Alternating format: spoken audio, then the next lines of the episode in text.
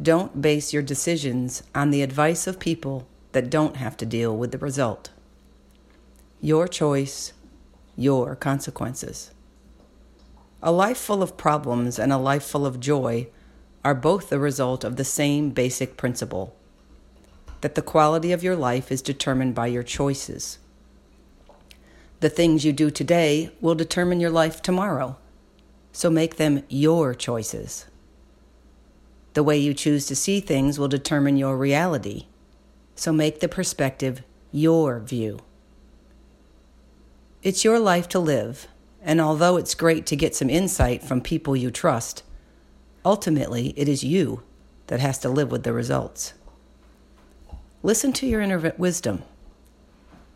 Make decisions based on what is in your best and your highest self's interest. Then trust yourself enough to make the choice. Be choosy with your choices.